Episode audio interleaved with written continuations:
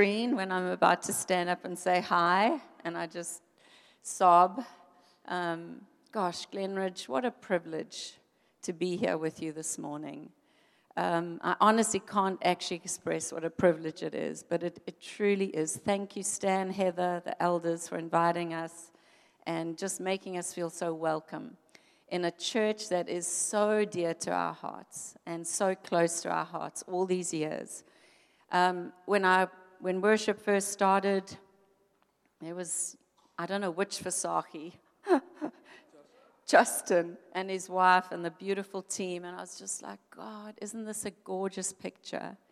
And then I saw Natalie, Josh, you know, all these beautiful kids that were little kids in the Glenridge years. And my daughter was the same. They would, they would be in worship, you know, doing this with the flags or whatever they were doing, and they would hit each other, and then they would be like, you know, like completely distracted and arguing, and I'd like, wow, are they really even getting this? And then to see all the years later the incredible, incredible goodness of God in all these children, and I want you to know they're all over the world serving Jesus.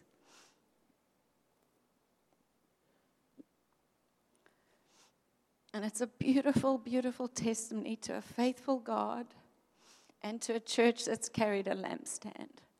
And I want to just thank you this morning that that lampstand is still going. I saw the little wiggly. I knew it was your girls. I've never met them, but I just looked and thought, those are wigglies. But you just see these beautiful children. I want to tell you the kingdom of God is advancing. And to see the inheritance of generation to generation to generation, your children's children worshiping God is such a privilege. So thank you, everyone. Thanks for having us. Just hold it down. One, two, three, four. One, two.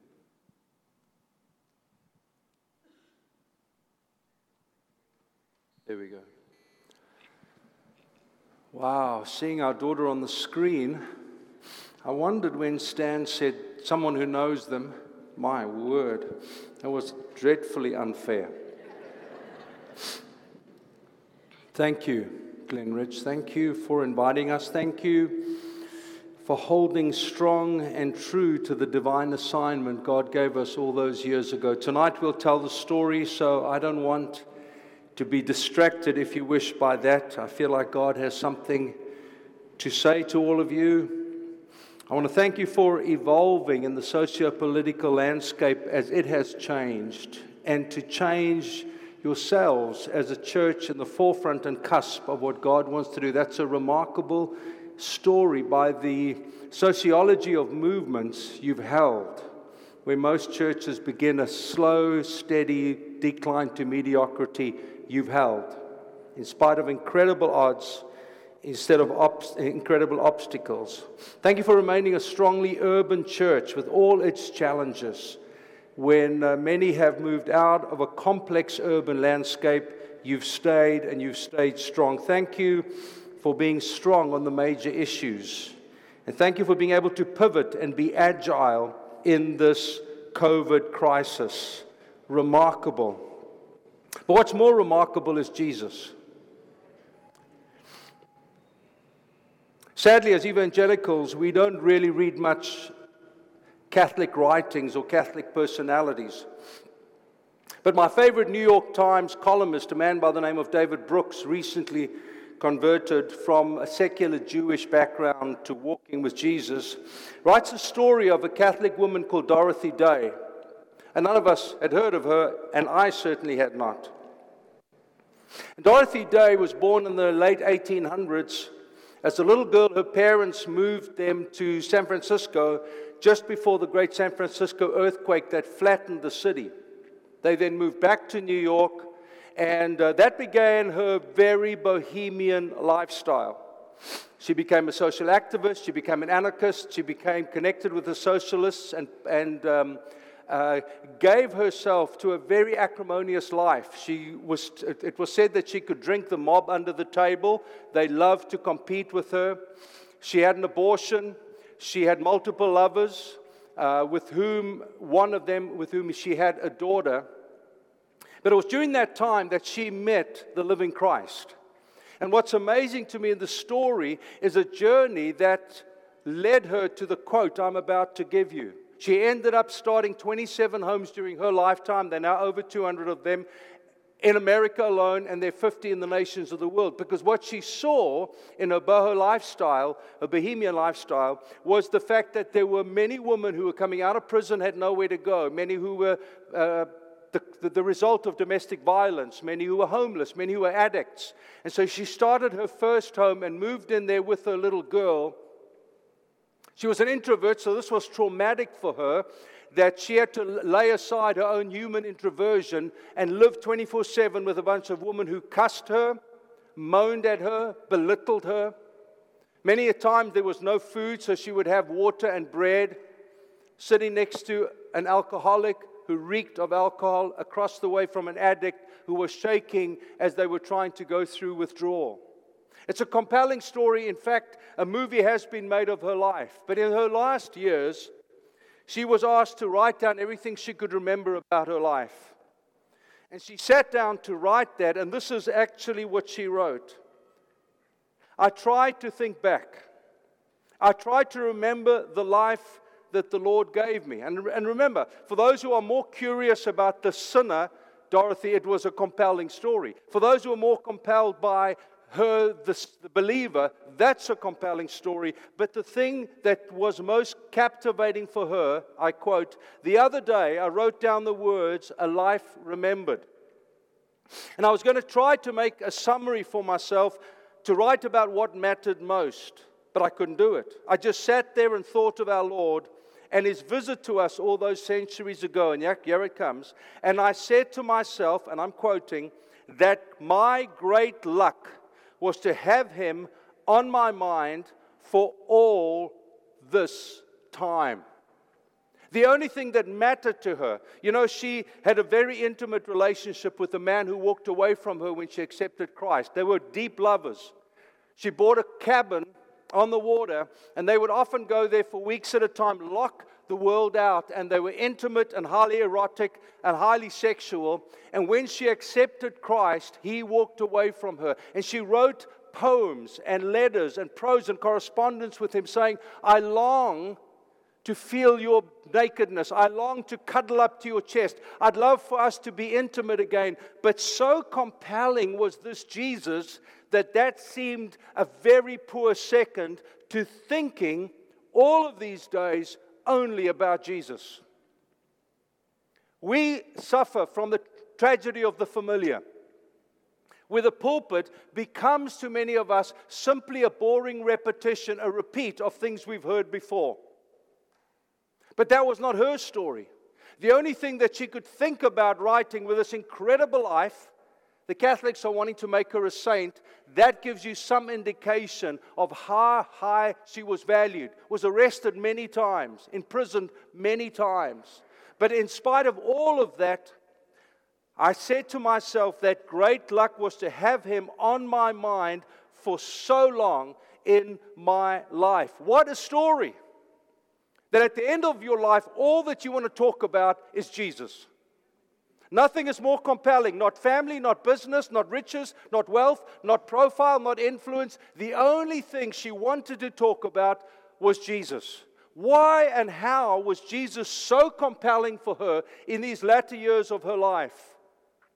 That she walked away from her lover, whom she never stopped loving and desperately wanted intimacy with that she walked away from a life of introversion, that she wanted to lock herself away from the public, and she spent every day with people who despised her. Who was used to an exotic lifestyle with exotic food, eating at exotic restaurants, hanging out with the mob, and now she sat having bread and water. What is it? What did she know about Jesus that most of us in this room do not know? For whom Jesus is a very poor second cousin. We have them at weddings, maybe at Easter. It is so fascinating for me at this time how many churches are studying either Hebrews or 1 Peter. And I want to just front end, back end Hebrews for just a moment. Because I don't really have another message but Jesus. The author of Hebrews is interesting because no one really knows. It was grammatical, traditional to put the name of the author on any correspondence, and yet this was a letter written most intimately. And some have said, well, it was Paul, but the, the use of the Greek isn't as compelling as his Greek was. Some have said Apollos. Well, maybe, because we know he was a highly intelligent man, and by his name he was Grecian. Clement or Barnabas. But the one I like, and no one knows for sure, is a, is a theological position presented by A.J. Gordon, Donald Guthrie, and the German theologian Adolf Harnack. But I think it has to be because I think Priscilla wrote this book. Remember Priscilla Aquila? I think she wrote this book. They think she wrote this book, which makes me happier. Now, why is that important? Remember, she spent time, and forgive my passion, I am a passionate man.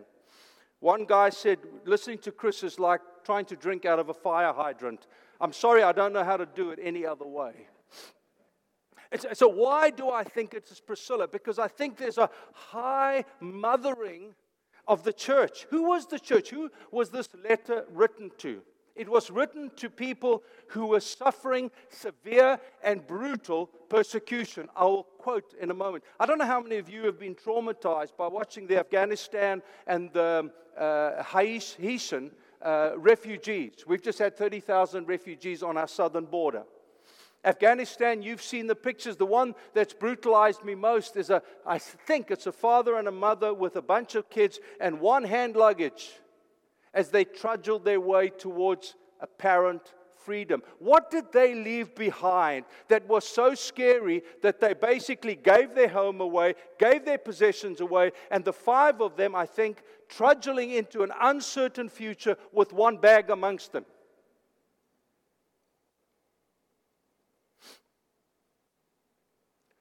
These people, the audience to whom it was written, were Jewish Jesus lovers. They were doubly persecuted. We know that when, the, when Rome burned Jerusalem in about AD 73, I think, the Jews scattered. But before that, the Jesus Jews were persecuted, murdered, and killed. So there was a double trauma that they experienced. In fact, the Hebrews letter itself writes Remember those in earlier days after you have received the light, when you endured a great conflict full of suffering. Sometimes you were publicly exposed to insult and persecution. At other times, you stood side by side with those who were so treated. You suffered along with those in prison and joyfully accepted the confiscation of your property. Now, come on, all you homeowners. Meryl and I have a beautiful home in Costa Mesa, California. We are seven minutes from the beach. Jesus was more compelling than my house. If someone came to me and said, If you follow Jesus, I want your deed of sale, I want your house, will I ponder, pause, or wait, or will I say, Please have my house? Please take every painting in my house, painted by friends. Please take every piece of furniture which has a story attached to it. Jesus is more compelling than this house. It's not an intellectual acquiescence to an historical person all those years ago that we say, yes, Jesus lived. Yes, he was incarnated. Yes, he died on the cross. Yes, he was put in a tomb. Yes, he rose. Thank you very much. I am now a Christian. The test to these men and women was that they were prepared to endure suffering, insult, persecution side by side with those who went to prison and joyfully accepted the confiscation of property. Ladies and gentlemen, how easily the deconstructionists amongst us have walked away as if this Jesus can just be flippantly dismissed. I walk away from my faith. Sorry, I don't know which Jesus you're talking about because I can't dismiss him readily.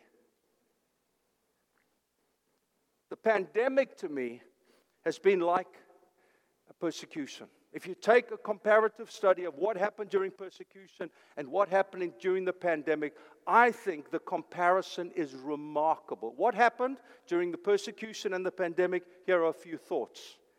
Number one, people scattered. Well, that's what happened during the pandemic. Number two, people weren't able to gather. Yep, that's what happened during the pandemic. Number three, there was a possibility of death. Oh, yep, that's what happened during the pandemic. There was a deep sense of loneliness. I'm by myself. Does anyone care? Does anyone even know I'm here? There was the trauma of mental health, which happens when a man is walking with his wife and three kids with their hand luggage and they've left everything behind because that is more scary than the uncertain future. There's a fear and anxiety that's been heightened Yep, that's a pandemic. There is the deconstruction of church and of faith. Many fell away during times of persecution. When they put a gun to your head, do you believe in Jesus? All that I have to say is no. One simple little two letter word, and I will live, and I can go back to Meryl, and I can go back to my house, and I can go back to the way I lived. All that I have to say is no. Is Jesus that compelling? I had coffee with one of the new young guys in our church. We've got a very young church. Um, there are five couples older than 35. The body of the church is 18 to 35. And Paul's a Japanese American. Amazing story. Nearly died three times, twice with an OD. And I said, Paul, why did you keep doing drugs? He said, You know, two things. He said, In the drug community, there's a, a remarkable sense of usness. We share an usness. The world is against us.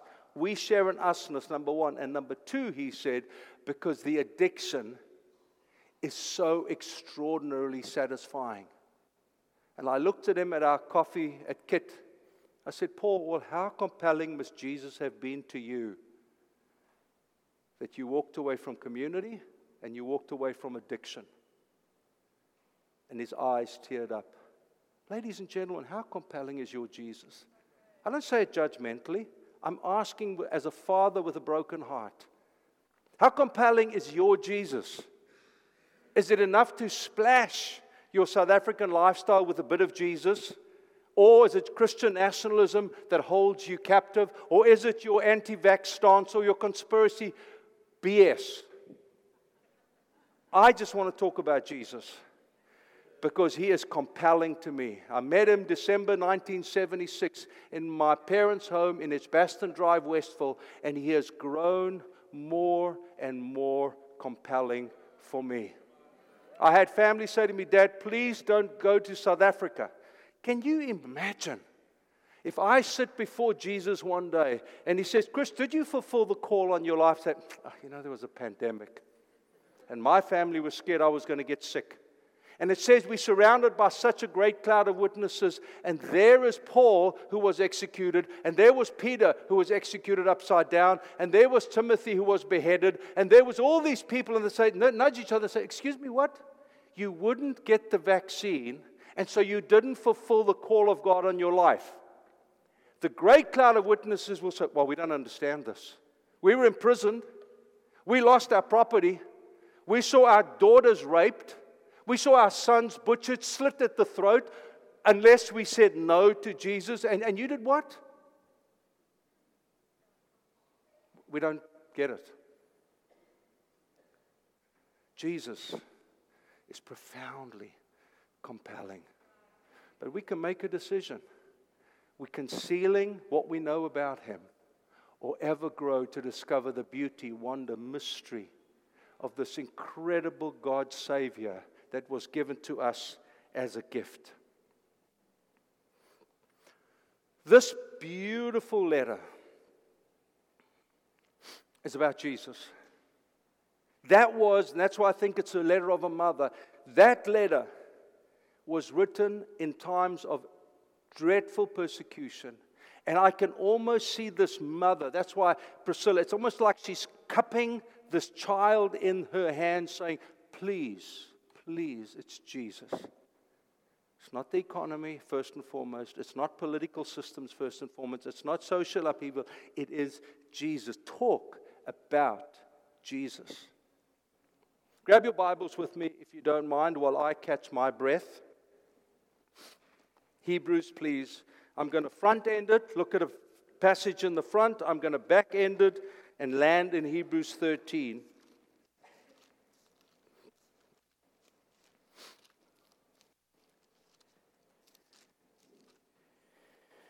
It's all about Jesus, dear friends. It's all about Jesus. You know, there's a family in our church who are from England. They moved from Bath, England to join us. As we've gotten to know them, their parents are in their 70s and they are living in a city of a country that has been recently overrun by militants. On a Zoom call, the kids begged their parents to come home. You're in your 70s. You, you've had a good life. You've, you've shared Jesus. And she tells me the tears that the parents and the children and the grandchildren shed when they said, Listen, dears, we could die in an old age home, or we could die in a roadside bomb counting for Jesus.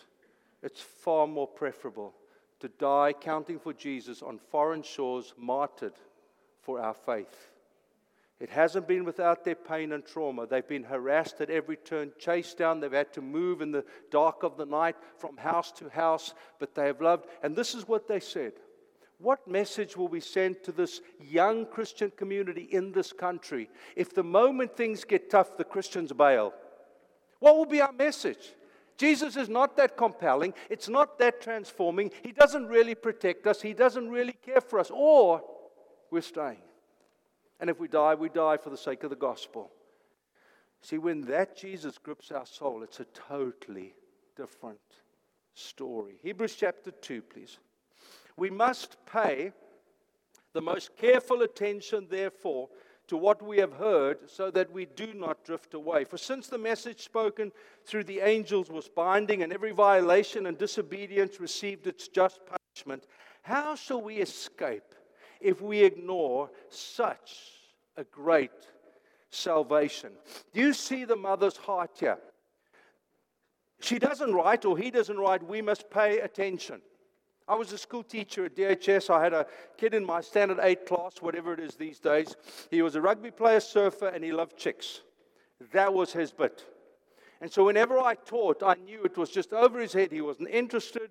And so what I would do, I knew he had to get through standard eight. No good keeping him back. He's not going to learn anything more the next year because he was learning zero anyway. So I would walk across to his desk and say to the class, I want you to pay attention because this could appear in the exam, aka it's going to.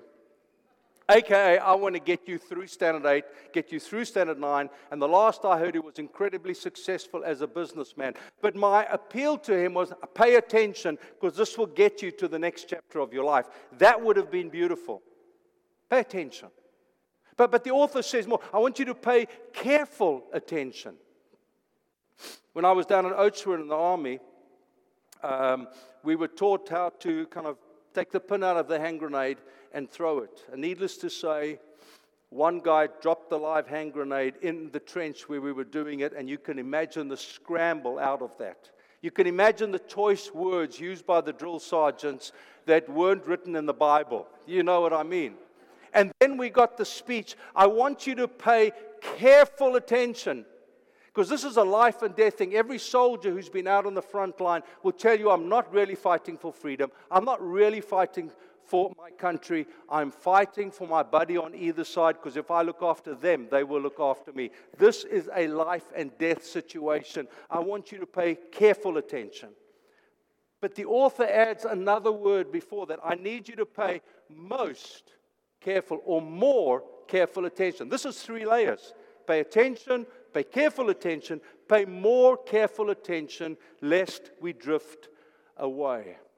Tian was about three years old, and it was a Wednesday morning. I was working at my study. Uh, preparing for an elders meeting, which we had that afternoon. We had his rocking chair and his toy box on the patio right outside of my study window. And he spent the morning playing happily as he did and would. Went to an elders meeting, and Ken and Laura were here. Meryl's parents were there. And about halfway through the elders meeting, I get a text Chris, I think you need to come home. And with it was a picture of a rattlesnake. Now, our house backed onto a scout reservation, thousands of, of hectares of undeveloped bush. Beautiful, beautiful place. So I did what Jesus told us to do go out two by two. So I grabbed Jay. Jay had been a missionary in Africa, he knew how to kill snakes. I chose him wisely. It was a revelation that God put into my spirit.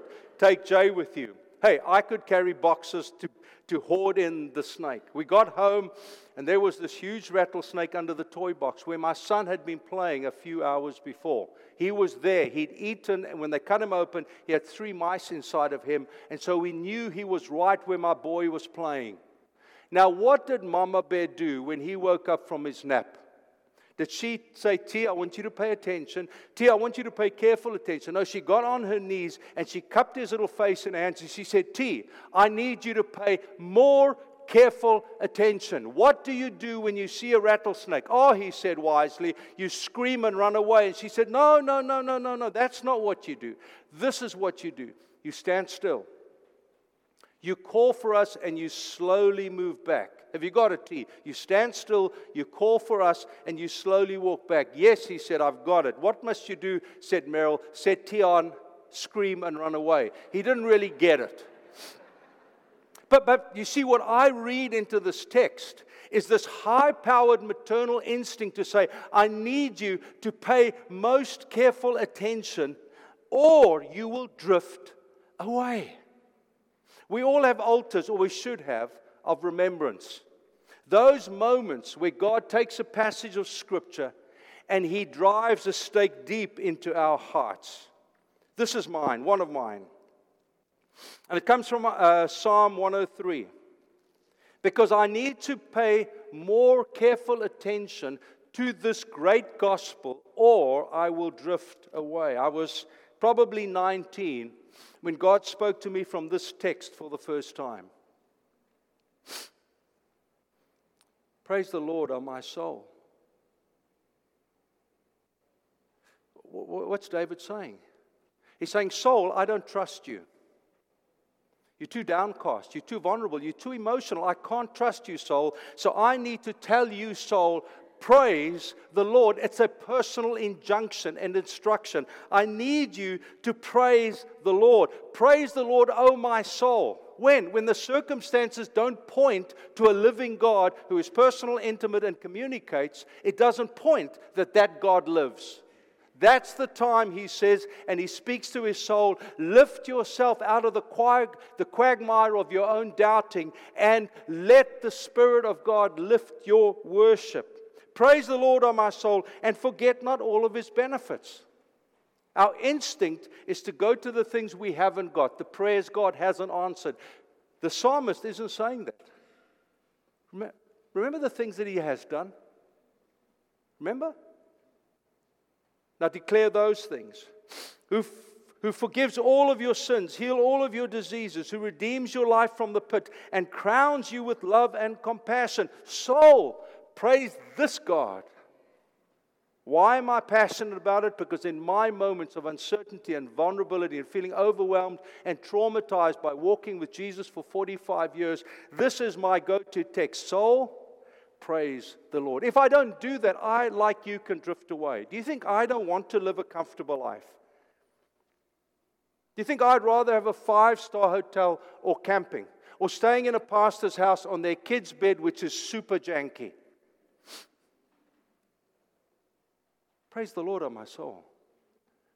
And forget not all of his benefits. This Jesus is worth every single minute.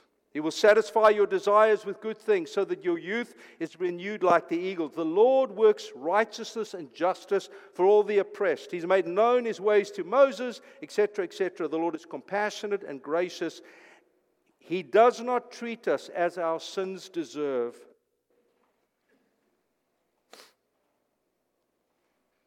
takes our sins from us and separates us as far as the east is from the west. You know, I've never doubted my salvation. I've been an idiot, I've been a jerk, but I've never doubted because I never got myself saved. Jesus got me saved. Even when I have sinned, and it's always interesting. A woman came to me one day and said, Please don't tell me you sin. And I said, Why? She said, Because I can't cope with it. I said, Ma'am, I am so sorry. But I am a sinner just like you. I think bad thoughts, I say bad things, I have bad attitudes, I do bad acts. I need Jesus just like you need Jesus. Except that my reminder is, and I literally say this Lord, you take my sins and separate them from me as far as the east is from the west. And so I can carry on. It is absolutely spectacular. Dear church, pay more careful attention so that you do not drift away. I am traumatized by people walking away from the faith so cheaply. Who is the Jesus they fell in love with? Was he one we could dismiss like a Marvel person, like that X Factor? No, that was last year's movie. I want a new movie. I'm so sorry you feel that way. I can never dismiss the church. You saw my daughter there. I walked her down the aisle as an 18 year old. We stopped halfway and she said, Dad, can I have one more dance with you? And while everyone stood waiting, her and I danced to Josh Groban's You Lift Me Up.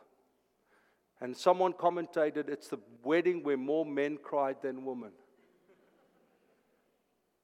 Can I tell you about the sleepless nights we had with her? I certainly can.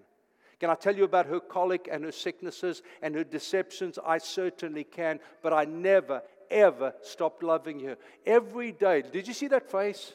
Do you think I don't want to see her every day of my life? Do you think I don't want to get a text, hey, dad, I'm making pizzas. Do you want to come around for dinner? Every single day, I miss that daughter of mine. But Jesus is more compelling than having my little girl by my side. And you are more compelling than my lips so flippantly and easily criticize you. You're beautiful. You're beautiful beyond description. And one day we will walk you down the aisle to go and meet your groom. It's never about us. It's about preparing you, and one day you will be groomed just like my daughters were both of them. And the hair was done, and the dress fitted snugly, and they had not eaten much, so they were cute and tight and little bitty things. And we walked them down the aisle to two six foot four husbands, and in part, my job was done. Ladies and gentlemen, be very careful how you speak of his bride. You do not touch her you do. I would have taken any, honestly, I'm enough of an Afrikaner with a temper to take anyone's head off who spoke ill of my daughter. How much more protective should I be with a bride that will live forever? How dare? How dare I flippantly criticize the church? Anyone could have criticized our parenting when we spent night after night with a daughter who wouldn't sleep, sometimes watching the sun come up the next morning. Anyone could have said, oh, geez, they really suck as parents.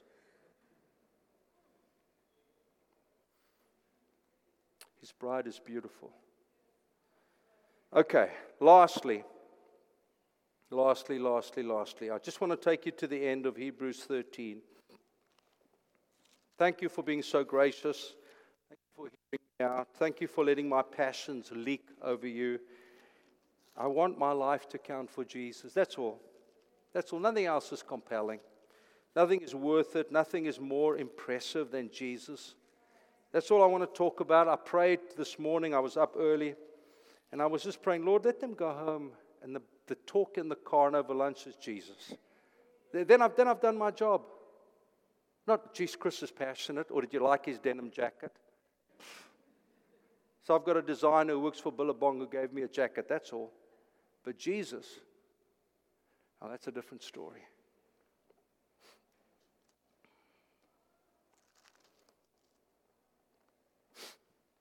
Right at the end of the book, I think Priscilla writes this. Now, may the God of grace, thank you, Christian, you mentioned that this morning, who through the blood of the eternal covenant brought back from the dead our Lord Jesus Christ, the great shepherd of our faith. Now, that doesn't mean anything to us, does it? Really? I mean, it doesn't. Any of you seen a shepherd? Any of you been a shepherd? But, but to the little Jewish kid, it meant much.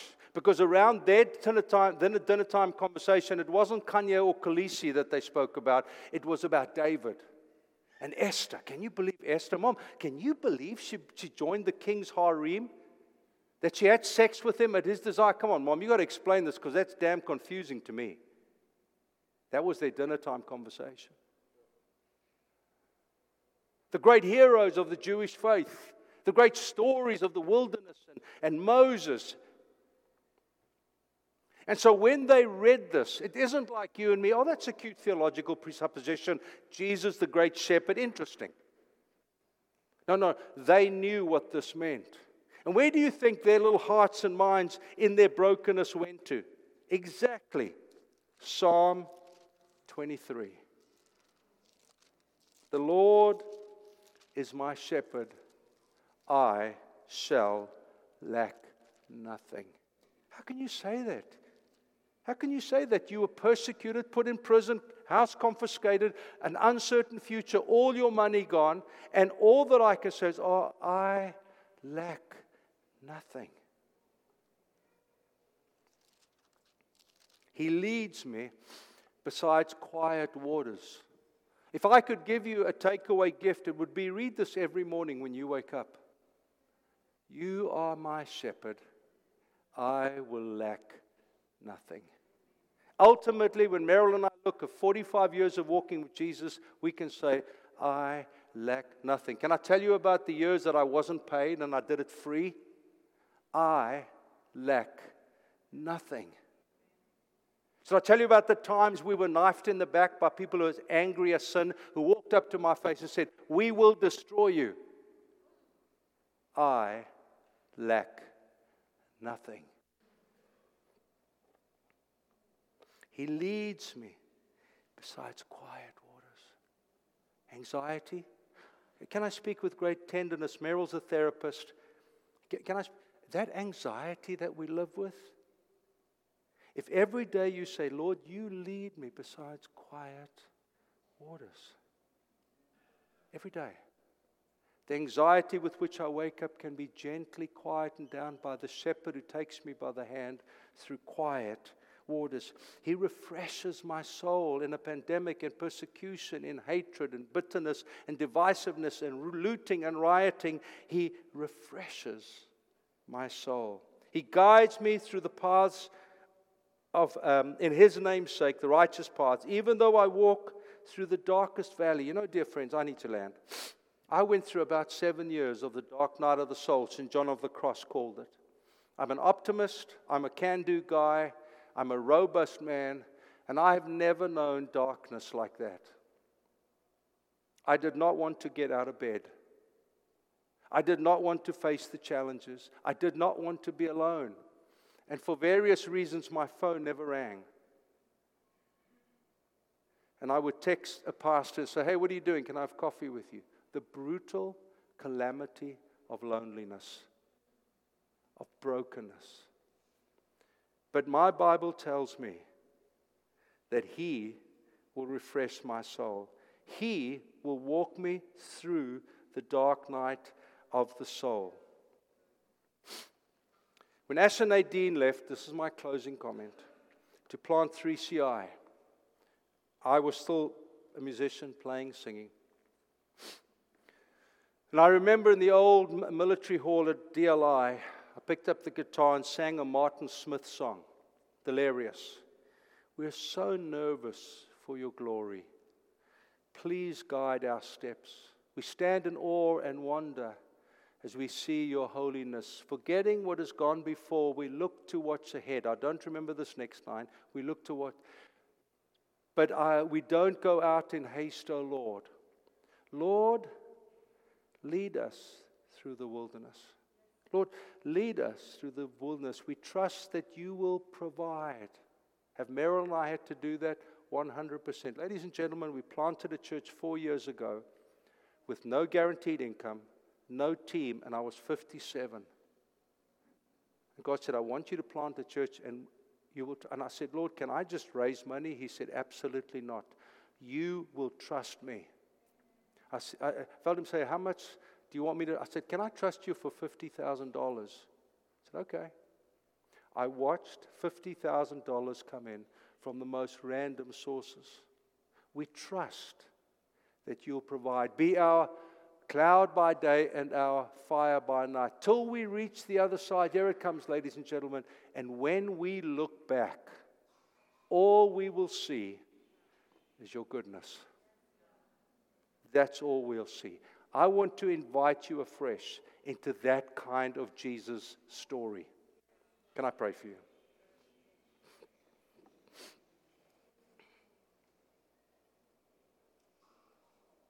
Oh, precious Jesus, forgive us